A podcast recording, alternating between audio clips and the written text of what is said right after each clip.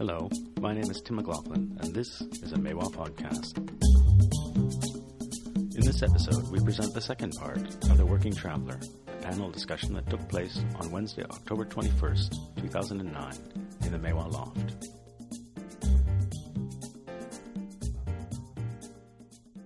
Well, if I come back to that slide, that was in Banska Bystrica in Slovakia, and you mentioned Alexander McQueen, and uh, but Kenzo did a whole collection some years ago of fashion, which was entirely based on Romanian designs and Romanian textiles, and he had pictures of Romanian family all in their original costume to promote it.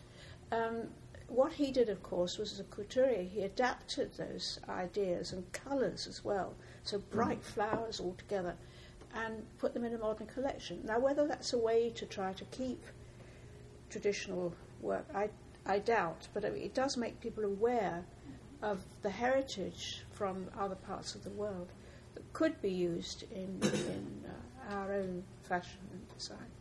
I think that there's a leveling of the playing field for artisans and craftspeople in very remote areas. They can always get to a cyber cafe. They can see their. I mean, they can see what we're selling their things for. They can be quite um, involved and part of, and they they love it. They, I mean, we get have these white, wonderful pictures of all the embroiderers heading to the cyber cafe. They have a digital camera that the foundation has given them, and and they downloading their photos, and they're, you know, it's, it's wonderful. They're showing photos of the embroideries that they want to send, and along with their new babies that are born, and the new marriage that's happened, and it's it's quite. Um, I love that.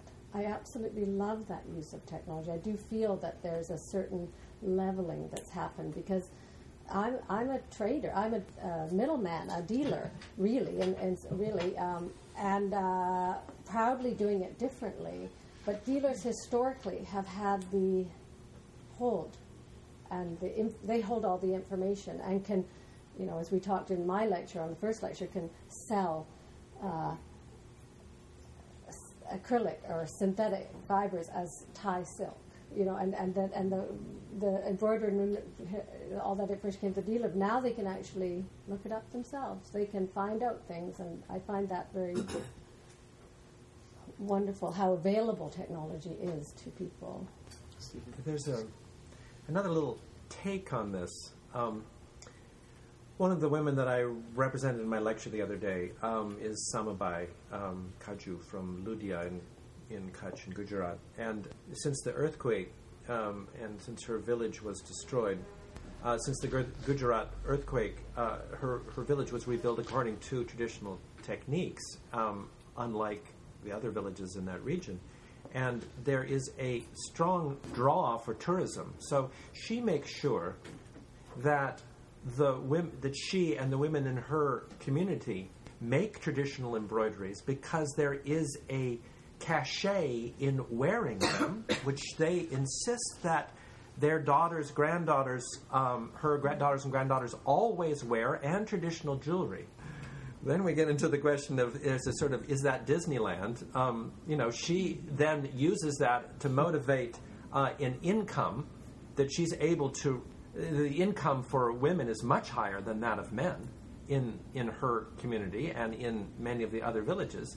Because of that, she's very enterprising, but she does create. They do still create traditional embroideries and other textiles for their own use, and they do still wear traditional um, um, uh, jewelry, etc. But you know, you wonder how bastardizing that is, or how manipulative that is, and does it have any place? I mean, we're talking about marketing here.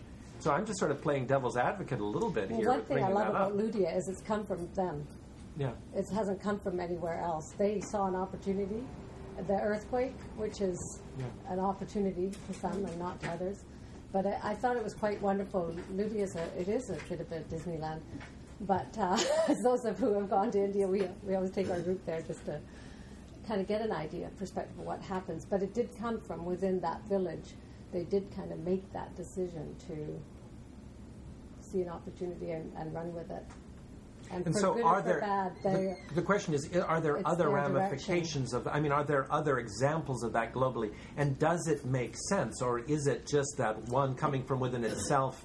Um, you know, is that a use? Going back to that again, that initial question. I think that there's a lot of examples globally of Westerners going in and creating tourist villages. I don't see a lot of examples of it coming from within a culture, and that's what I quite love about the woolliness and out of controlness of Ludia. But but you do, for example, you were talking about um, Romania. I haven't been to Romania, but in in uh, Bulgaria and in Hungary, you certainly see villages where the women create their own embroidery. I mean, they they maintain a tradition because it draws, and that's coming from within their own villages.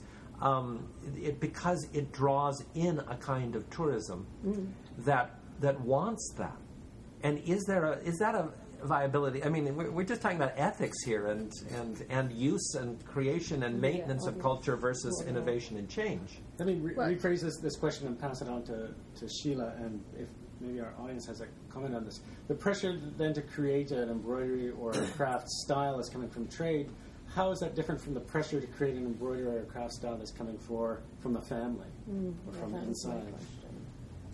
Well, I would have thought it was very different if it comes from within the family. But then why does it come from the family? There must be some reason that's pushed them to continue that. I don't know that it's always a good thing. They, in um, Romania, there's a Hungarian enclave, and they still wear Magyar costume. So one of the girls said she'd put her costume on for me to photograph her. So great. And then she asked for four dollars once she put it on. Well, I mean that changes the whole thing. It's it's just that they've got this idea that it's something that, that tourists, not just tourists but foreigners are interested in, and that they can make money out of in that sort of way. Well, that can only be really bad. I don't see any good in that at all. Um, Yeah, we don't see anything good in that, but it's a totally natural thing. You're Yeah. benefiting. We're going there and we're being entertained and whatever. So I know it's it's it's it's, it's a very ugly from our side, but I wonder what what you do. You have to set up something else where they can make money because we are benefiting by we be, we are being entertained by these people. We are being we're going there for, for there's a lot of good uh, will here, and but a lot of our travel I feel is because we are looking for the exotic, we are looking for the whatever, and uh, I would love at some point for you to address that part of the the ugly side of the working traveler, and and you know what is what is so wrong? It's offensive to us that she wants four dollars, but I actually don't find it offensive. So I know you do, but I don't find it offensive. I just, it's just part of. I didn't I find find it it offensive. I found it very sad. Yeah. What do you feel about just the over collecting of the best textiles so that, that they don't have some of their history left? And will they ever, like, you know, it, it, it, it happens, it's inevitable. Um, might not be those of us here, but then they don't have a reference for that. And one of the things that um, I think in India is there's some beautiful museums. Do they ever get to visit them? And and then I'll give you an example. Um, uh, the organization American States, when I was in Latin America, you know, these they wanted to work with these people, and they, they just had nothing left because they'd sold everything and nothing was there. And so we went to the Amano Museum. It might not have been the best. It was the first time. It was great that they uh, they were prejudiced against the white people that were there, and I was one of them who brought them, and it was actually a great feeling. So they said, you know, we'd like to invite the artisans in, and we will open the drawers that we never open for uh, a foreigner. And so they opened those drawers, and they let the people see these pre-Columbian pieces and these old pieces, and they were they closed the museum, and they were there all day, and it was the best, most exciting thing that they'd ever had, and they got out postcards and took pictures of them.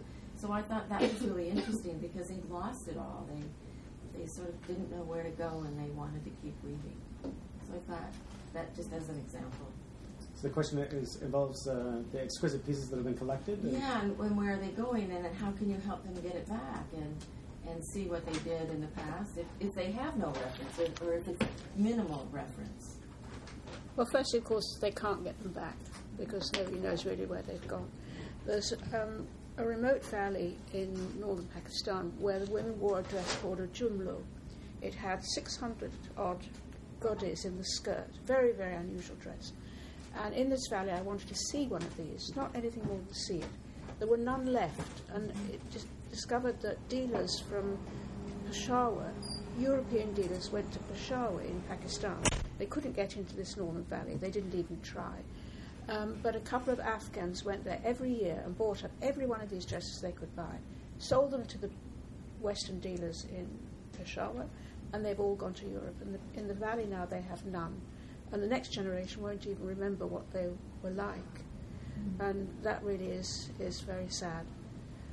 That's Um, the history, you know. How can an aspect of that, in, closer to the culture, be preserved? That not, it's not a Pollyanna thing. It's really a cultural idea. This is from whence you came.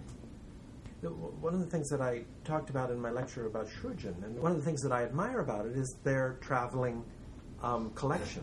Uh, they've created the collection that I showed a photograph of part of, of the 1100 uh, master textiles, but they also have a collection of uh, traditional ancient textiles, and they have a bus and they take it from community to community and show the women what they their history is and uh, the other, that was just happening when I was there earlier this year, um, and, I, and I witnessed it. And they take a questionnaire, and each person that comes to see it, they set up a big shamiana, a big tent, and each person that comes and sees the collection is required as part of the a- agreement that they fill out a questionnaire, and when they are uh, illiterate and cannot fill it out themselves, they are given someone, a scribe, to answer the questions about what they saw. What does it mean to them? Do they remember other pieces like this from their history? Were there examples of pieces made by this by their grandmothers or whatever? What are the meanings of the textiles that they saw? What um, what were their uses? What were you know what was the mythology or the legends around them? And they are collating all of those answers. And I think I mean that is such a good example of what can be done. Yes, exactly. Uh, it's so admirable. No, it's not being done globally, but it's the beginning. It's being done there, and it's something that could be done elsewhere. It could. We could take that as an incipient, you know, a, cho- a choice um, for what could be applied to other cultures. Now that came entirely from within them. That's a, um, well, no, it's an Indian, but the the the, the visionary of that is from from an, another part of India, but who's lived in Kutch for the last uh, fifty years. just commenting on the on the uh, word of preservation apart from the actual pieces and the and physically uh, preserving i also feel there's a need for all of us to come together and the, and preserve these designs into the minds of these craftsmen i mean so that it continues i mean that that continuity is very very important uh, rather than just having the community lose it and then having that in the uh, museum and then having them to go to the museum and trying to recreate. So that I think, uh, I mean, I don't know what's the best way to do it, but then we should also be, i mean, moving towards that point as how to keep that in the mind so that it's it's continuously done and that's the best way of keeping it alive, I guess. This session is so great because it's a meeting of minds, but for me, I'm feeling some discomfort because it's making me look at some of the realities of this stuff that the future is perhaps not what we would like it to be. And the Snow Leopard Trust Yeah. has an example of something that when I first heard about it, it filled me with such great hope. One of the issues around all of this preservation is that it ultimately has impact on not only culture but on the environment. And the snow leopard predates on our herds of cashmere goats and if or and sheep. Okay, so if I'm a farmer and this snow leopard comes and kills my goats, what? I'm not going to kill this pretty animal? Of course not. My gosh. Self defense, obviously. The Snow Leopard Trust six years ago developed an insurance system, and I thought this was actually where you were going, where what don't know enough about where, where what they did in um, uh, one of in I think it was two pilot villages in northern India, they said, look, if a snow leopard comes and kills one of your flock, we will have you be part of an insurance system, and you will pay a dollar. And in return, because what happens is when the snow leopard comes, they go and they poison the kill The snow leopard kills the animal, they go away, and then they come back and they eat it. And so what the, the shepherd does is they actually poison the kill, and that's what kills the snow leopard. If you agree not to poison the animal, we will reimburse you for the loss of your animal. Now, what a concept. We understand the concept of insurance. And the Snow Leopard Trust was smart enough to know to let the, the individual village handle this system. So they sort of explained what the dynamic was. And instead of going in and saying, okay, this is now going to be the new rule, they did it in one or two villages. Incredibly successful because the villagers had actually seen a decline in the snow leopard population and knew that they were an important part of the whole ecosystem. Two years later, the insurance policy was a success and is a success, and what they are doing is letting the villagers themselves now sell it to the other villages. And part of what this is in turn is something I just did this story in Namibia. I haven't written about it. It is now called predator friendly farming and fibers. And people are adopting predator friendly tactics for this very reason. And I will tell you, this to me is where I think positively about the fact that we are able to start to implement this change with the view of the big picture. So forgive me, but that's just a, a great thing. I apologize. Now, what was that question? That was a great, uh, a great bit of information. the question. The, the question is that the, when the, the panel travels, Oh, there, it's usually a yeah. We're, we're coming from the, the first world. We have education. We have worldliness behind us, and we're usually seeking an encounter, generally on the village level, with an artisan or a farmer who often hasn't lived left the there. So, what's the dynamic that's taking place that we're seeking? And, and can you tell us a little bit more about that? I'm going to probably take.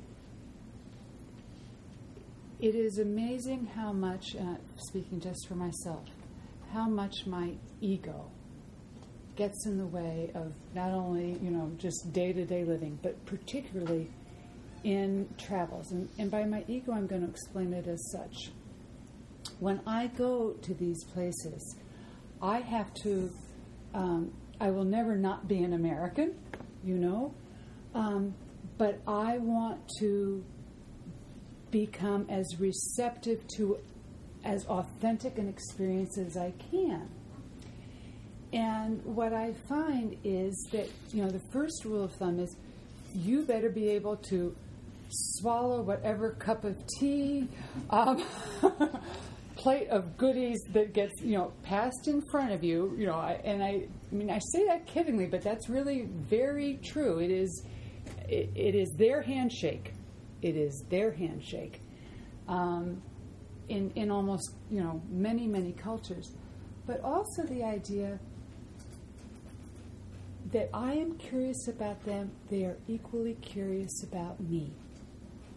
And I, I went to interview this woman in Tanzania a couple of months ago, and after the second question, and you know, you can't deny the fact that we're from two different worlds, so let's not even, you know, let's just accept that. But after the second question, she just immediately wanted to know, well, where's my husband? Well, that's not on my questions here, you know. And so that exchange of our humanness, and this is where I talk about the ego, that exchange of humanness as a working traveler is the sooner you get to that point, is what opens the door to, I think, um, being able to integrate.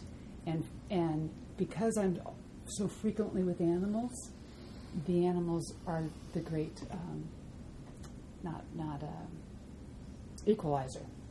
That's, that's the language that initially passes through the animals. Do you actively seek out locations that have less contact with, for lack of a better term, the first world? Do you seek out the more and more remote?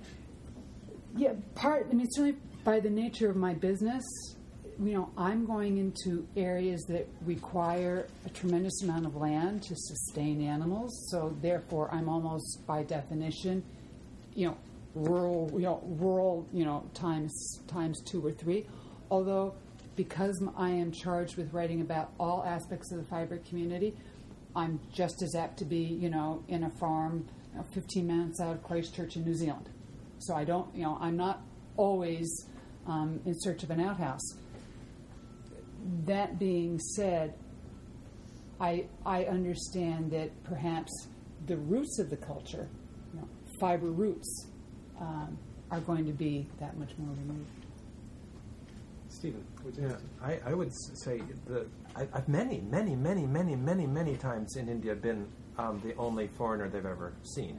One of the issues that I deal with uh, for myself, I'm working in communities that are often impoverished. There is a, uh level of hospitality where people will always give me food. Always. That's a, a cultural mandate for them. So they, they, they, they must be hospitable and they must share with me. And here am I coming from a privileged background and I must accept it. But then am I diminishing or denying them, their children, uh, food, sustenance? I overcome it by, as I travel, stopping. I'm often going to a very remote village. I stop at a market on the way and buy food. Um, lots of green vegetables or, or things that I have, and I put them in my pack. I say, Well, I would love to come, but I have these vegetables that are going off. You know, um, or, or, or this stuff. Is there any way that you could uh, cook it for me or prepare it for me? Um, in that way, it doesn't in any way lessen their sense of pride because they're doing me a favor to get to use this food that would otherwise go off. So Linda was talking about a cup of tea. It brought back memories of tins of tea in remote mountains with globules of yak milk fat yes, in them. exactly. Yes, you, that's something you get used to eating. it. And I, there's something used. I can't remember what it was now. It's gone out of my mind. Anyway, um, my experience is slightly different because when I go into these villages, I'm always asked the same questions. Um, people obviously are very curious about me, but they always want to know where's your man, how many sons have you got, and how old are you? So we start with where's your man? Well, I try to draw a picture. I do a lot of drawing because I found that the easiest way to communicate. I try to draw a crashing plane. Well, of course, to them it's a mosquito or something. They don't. I can never get that message, message across. How many sons have you got? Well, I've got one son and three daughters. So I draw these little pictures you see on the doors of loos with the one little man and three. Well, the daughters don't count at all. So I'm really not very good from that point of view. How old are you? Well, this is what finishes them off. I go, well, by the time, I got, by the time I got to 60 or 70, they're doubled up with laughter, and, and we're there. There's no problem then at all. and I always know, because I learn as I go along, the names of the stitches. So when I get there, I look at their embroidery and I say, ah, such and such a stitch, very nice, or something like that. And, and that's how I begin. But a lot of it is just stupid acting, really, and drawing pictures. But is this a dynamic that you actively seek out in your travels? I would say so, given the number of places you've been. A place where the contrast between your world and their world is at its Extreme. extreme. Yeah, yes. Really remote places I, I've, I've been to. Because that's where these customs survive. Oh, I know what I was going to say to Stephen. When he said that they haven't seen um, a European, what about our Raj? What were we doing? Weren't, weren't we all get, out there? didn't Uh, get there. Yeah, didn't get where I'm talking about. I thought we had these administrators all over, all over India, every village. No. No. Sorry. Defending the British Empire. Oh, sorry. Yes, Lisa. Um, I just had a question for Sheila, and it's just from my own experience. I've traveled with um, photos of family and Yes. places I've lived with. I was just wondering, do you find Yeah. interacting is better? Yes, photos uh, photos are, v- are very good. In fact, um, you almost feel it would be a good idea to take a photo of a rugby team. When they ask if you've got any sons, you sort of these burly, great young men. But I never actually did that. But that's. But if you haven't got a son, I mean, you've, you, you're best to invent one for sure. Yeah. and a religion. you got to have a religion. I have no husband, I have no children, and I'm a professional. And and I will tell you of, of all the sort of wonderful questions. And I was going through I was going through the market in uh, in Delhi with a wonderful wonderful friend, and everybody's trying to sell me everything. And he quickly explained that no, she has no money, she has no husband. and they all they all backed off. and I thought, well, now there's an interesting way to get around, you know, that dynamic. But I was at that point was just of absolutely no use to them whatsoever. and and yet, what a great what a great launching point, you know, Sheila. You really you really do bring up, which is isn't that such a, a valuable view on how you know the picture is looked at the the religion aspect as you know what's what's your religion? Um, it is it is certainly how we not only look at ourselves but also every time any westerner walks into these communities i always say you know we may be the only picture the the only touch breath smell of of Canada, the U.S., the Western world that they may see. And I find it an incredible honor, but an incredible burden hmm. that I must hopefully show to them. Certainly, the politics of, of where I come from have played a huge part. And as the working traveler, you know, what do we what do we feel is, is part of our mission? It's very it's a very challenging question because their alternative is television and Baywatch. That's, that's exactly right. Yeah, yeah my oh, the fir- the first time I walked into the village, my experience was completely different than the other years because I some way belong. I have a commonality with them, and I was not welcome at all. they did not want me. Uh, they did not want to have me with anything to do with them at all. I walked in as a, as a student uh, where my college had, had assigned me a job to uh, kind of go and study there, the textiles, the problems that they were facing at the moment, uh, and come up with ideas and drawings and sketches and color schemes so that it would kind of help them to, I mean, I mean, market their saris that they were doing at that point a bit better. But when I I mean, walked into them and then I stayed on for a couple of days, went back and forth from Calcutta to the village again and again, and then finally I came up with my drawings and my colors and scheme. And they just literally threw me out. They they were not convinced at all with the patterns and the designs and the colors that I had made, and they said these these are all all uh, not going to work at all. And I mean, I the word they told me that they did not want to waste time on me. So it was a part of my project which I had to get graded for and I had to pass out. If, if I did showed nothing, I would not pass out. So it became a challenge. Really, my my back was literally pushed to the wall, and I had to do something. So as I was out, I was trying to walk down the village road and trying to think, what am I supposed to do about this? Then suddenly, I think I don't know from where I met this guy who actually was a good weaver, but he was under under underprivileged because he uh, one foot of his is not that strong, so he was not a very quick weaver. He was a good weaver, but not a very quick quick uh, weaver. So his problem was he never had much work.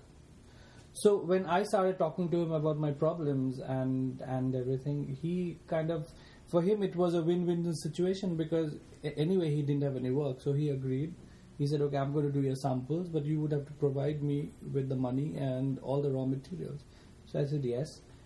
And I went back again to the, I mean, the village, stayed with him over weeks and months, and then we came out with, I think, 11 different kinds of saris, and which was showcased later. And when, but what I want to showcase is that I had to literally prove myself to them that what I was serious because initially when they reacted like that i was very upset. But then later on over the years i realized that they were reacting out of insecurity. Because they, because for me to come with a new pattern and a new design was very I mean easy and tell them to why don't you do why don't you do this? But for them it meant they would have to stop working for a uh, for something that they were already working on. And mostly all the I mean weavers they work from Mahajans who are the middleman, and which meant if he started on my designs, he would have to stop totally working for him, and which meant uh, he was insecure whether I would continue working with him or not.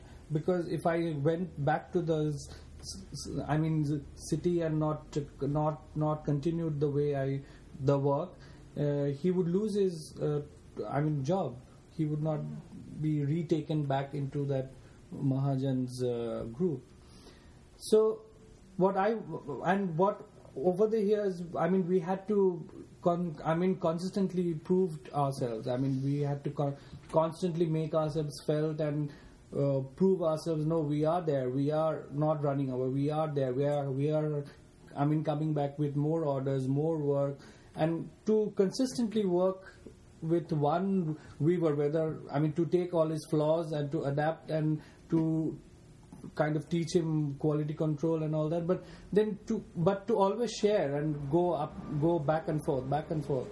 And it took us almost three years to kind of convince them. We even we went to the extent of buying a plot of land making a house over there staying there to kind of convince them no we are part of your your community it wasn't very easy for us. It, I mean, they didn't take us for granted at all. It was we had to constantly show them that we are there and we are here for a long, long period of time. And but once we could break the ice, I mean, as you all have felt the welcoming gesture, it was very smooth. I mean, over a period after three years, oh, I think seven years we have been working in that field, so it, it gives us five years. Over the period of five years, from two looms, we have graduated to 300 looms now. Wow. And they just opened the doors for, for us. Now we have viewers coming over to us saying that I want to work with you. Right. So, so the question, the question, just to pick up again, is um, uh, focusing on that the contrast between ourselves as travelers, and then seeking out. We all seem to be seeking out almost the most remote location possible. And what what is the essence of that, that dynamic? Well, I don't know that that's my notion. I'm seeking uh, craftspeople, so it's not always remote, not always the remotest. Um, sometimes it is becomes that because you're on this quest because somebody's told you there's this master weaver, a master embroiderer, somebody who understands dyes, you know, up in Hunza. So off we go up to Hunza. A lot of information we get is futile and wrong, and uh, there's a lot of traveling that's done um, with nothing at the end of it. And uh, but what's the question? I need lunch. Uh, what was it again? The contrast between Yeah, the really remote. the no, I don't think I'm ever seeking the really remote. I think Sheila's seeking the really remote. I'm a little bit uh, nervous about maybe too remote, um, but I do. I end up remote because I'm following a lead, and all of a sudden I'm, you know, in North Assam or In the middle of a bomb blast. in the middle of a bomb blast, and I don't actually seek that. I'm not. Look, I'm not. good, but I don't like that kind of. I'm not seeking the uh, unknown or rural. It just happens that that's where it leads to, and I'm I'm quite.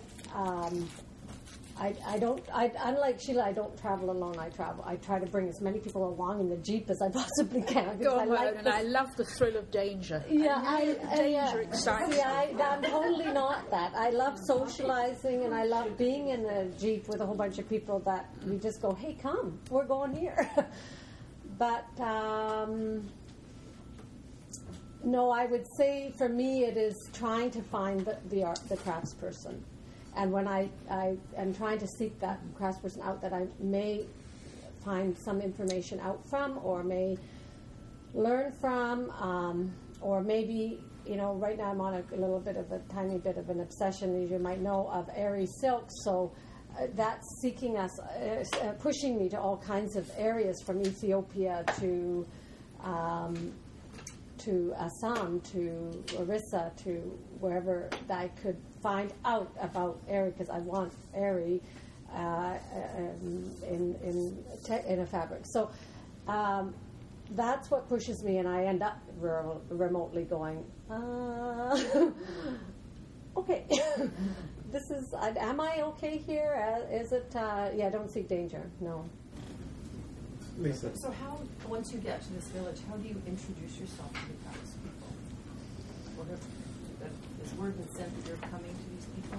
I usually, I, I um, unlike who doesn't travel with an interpreter, uh, I, I, yeah, I don't. I do. I try to find an interpreter. My language skills are, are when I, when I'm that, once I'm there, I actually don't, I find my levels of communication quite okay. Drawing, uh, charades. Uh, my, I do try to learn. I learned this from my cousin. That you, there's certain words you you got to learn in the language to get along, and I do you know, write it down and learn it, learn it, learn it, learn it. But I'm, I can't grasp fluency. So I do have a translator that I often then let go after I, I, I'm not. That's not needed because that can sometimes be a barrier. Um, as much as the language is a barrier, it's a barrier I'm more comfortable with than being interpreted. But uh, yeah, that's how we. And then work. from there, how would you introduce what you want to do, like to see the crafts or to find them or tell them? Seeing the crafts, I, I come well with pictures and book, uh, you know, photocopies from books and so forth. What I, what our concept is, so it's not simply that they see me as a dollar sign, is what I usually need interpreting. A little bit those kind of uh, more uh, larger um, concepts about do they need and, and me, us there? We've heard that they would love to work with us, and, and we try to get all that concept stuff down of how we work, and we're not just going to place, you know, thousand dollar or five thousand dollar orders over and over and immediately, and not care about anything as far as quality, and just accept whatever they send us. You know, that's not all that has to get explained to an interpreter, and then when we start working on the um, actual whether it's a spinning, whether it's a yarn, or whether it's a fabric, or a dye, or a plant, or whatever, then we that's I'm usually okay on my my own. But English is a lovely language to have because there's uh, often spatter, smatterings of it everywhere, and so you can kind of learn some of theirs, and they know way more of yours. And Can I ask a random curiosity question of Sheila? I was interested from all of your textiles and your embroidery from Eastern Europe. Have you traveled in the Balkan states in the former Yugoslavia? And if so, how are the embroidery techniques being preserved, or are they doing okay? Yes, I have. No, they're not. Um, it's, it's really um, just. Sorry, I've just put a cough sweet in. Um, with the Balkan Wars, the wars between uh, all the various Yugoslav, former Yugoslavian territories, embroidery really has, has virtually disappeared. Very sadly, but it has. I went to, well, I've been to um, most of the countries Bosnia, Herzegovina, um, Croatia, um, all that area, while it was still under communism. It was very interesting to travel. I had to camp with a family of gypsies at one stage because they, there was one Soviet hotel, and Soviet hotels, of course, were dire. Not only were they dire, but they were very expensive. So I got myself put up with this um, gypsy family, and I had this bed, and there was a curtain by the bed, and the gypsies lived on the other side of the curtain. And amazingly, I was woken up in the morning, they had France 2 on the radio. I couldn't believe it. This is the main radio station from France, of Paris. That, that was what they had on their radio. Um, but it was, it was the same sort of situation I was talking about yesterday, where they were in complete transition. The modern box of flats, there were cars, and then there were the remnants of life before the war, really, still there. But very little in the way of embroidery. I did, I did buy a few things there and find a few things, but they were really just isolated examples. There was no tradition I could inquire about or find out about. And really, most of what we know about the embroidery in Texas in that area comes from Edith Durham. You know about Edith Durham? Edith Durham was an English woman who went out there for her health before the First World War. And um, she wrote several books, which are now very expensive to buy because they're rare. And in High Albania was one, and uh, she wrote all, all about that whole area. And she got involved in relief in the First World War and medical care. And there are now streets named after her in um, Albania. She's particularly popular in Albania. She fought a lot for the freedom of Albania, the independence of Albania. And she collected some wonderful textiles. Which are mostly in the Bankside Museum, Bankfield Museum in Halifax in Yorkshire. Very obscure museum, but they've got uh, most of them. That's about all I can tell you about embroidery there. They did. well, I mentioned last night too that they had different embroideries, different costume for the Christians. Sorry, the Protestants and the Catholics in certain villages. You distinguished yourself by a different costume. The Albanians also had these marvelous circular coats called jubia. Um, they have some of those in, in the collection there. And um, there was a book written about them by Laura. Laura, the name will come to me, Laura somebody. Um, and they're still there, but that's about the, all we've got really from that part of the world. We'll take one more question before we break for lunch. Yes. Just following up on Michelle's comment about taking textiles from countries and you know their best. There, I think I don't know much about museums, but I think there is a movement towards returning things to countries, like our First Nations things are coming back here. Is a similar thing happening with, with textiles and, and crafts? Do you know, is there any movement to return things to their home? Our main thing is that the Greeks want the um, carvings, I can't think what they're called now, the Parthenon um, carvings back, and we keep refusing. They've even built a lovely new museum to house them, we won't give them back. Elgin marbles, we won't, we won't give them back, I'm sorry to say.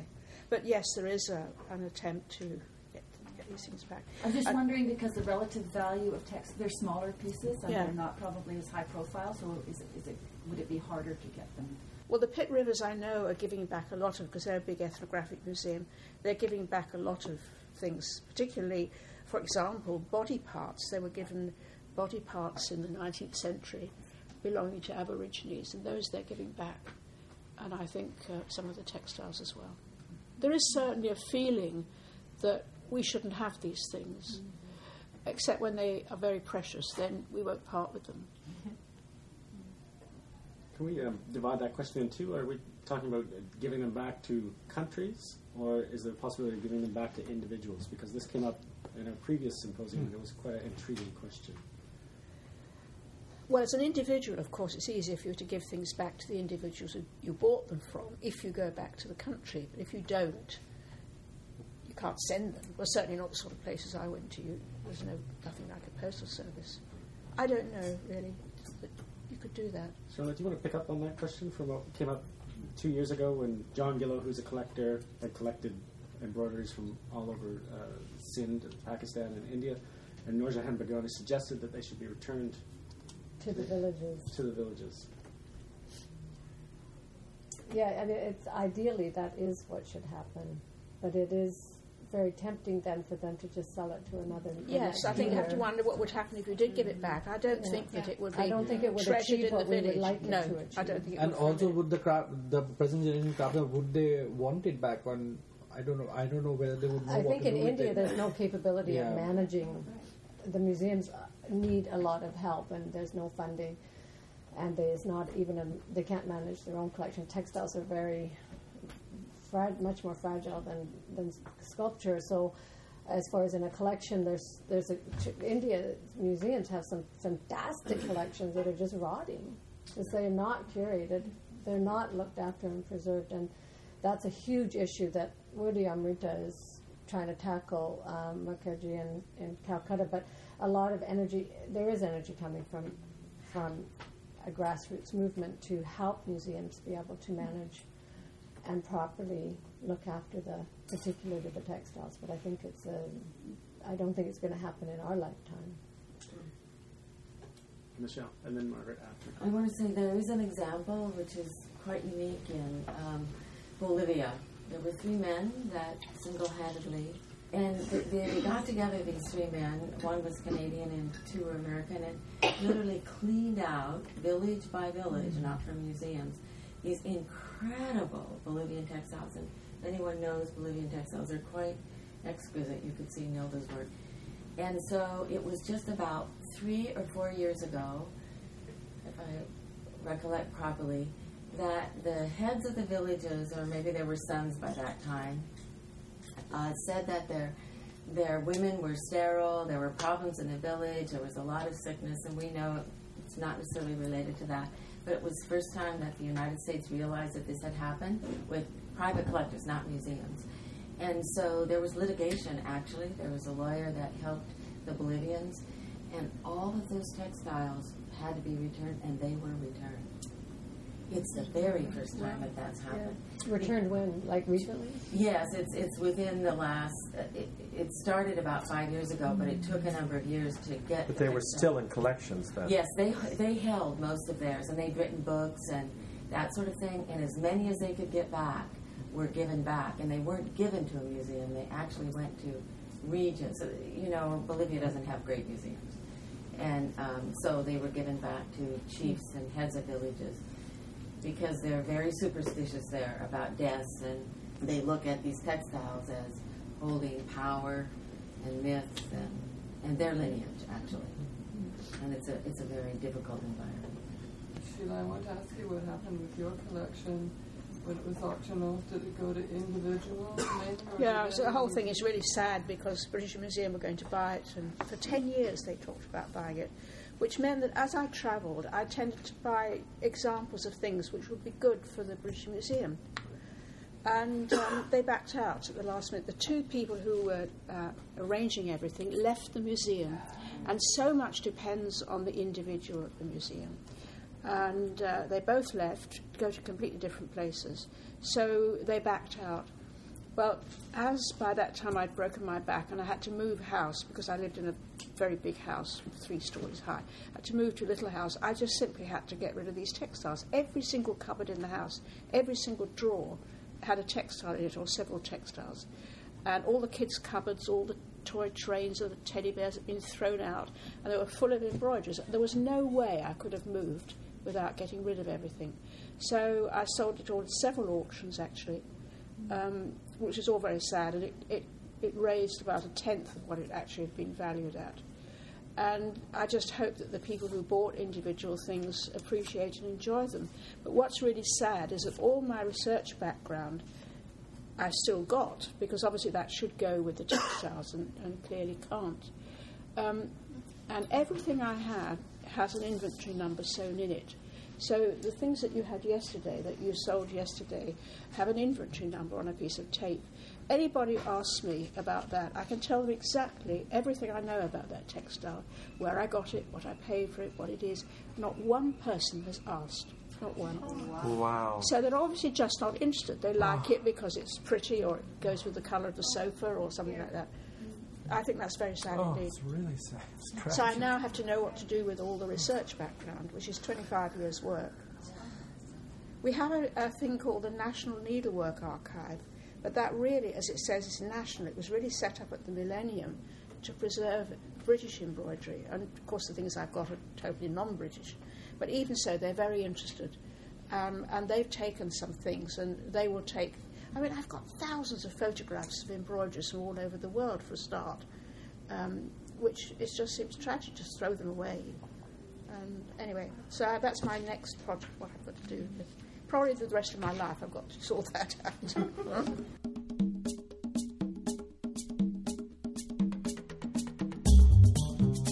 You've been listening to part two of The Working Traveler, recorded live at the Maiwa Textile Symposium on October 21st, 2009. I'm Tim McLaughlin. Thank you for listening.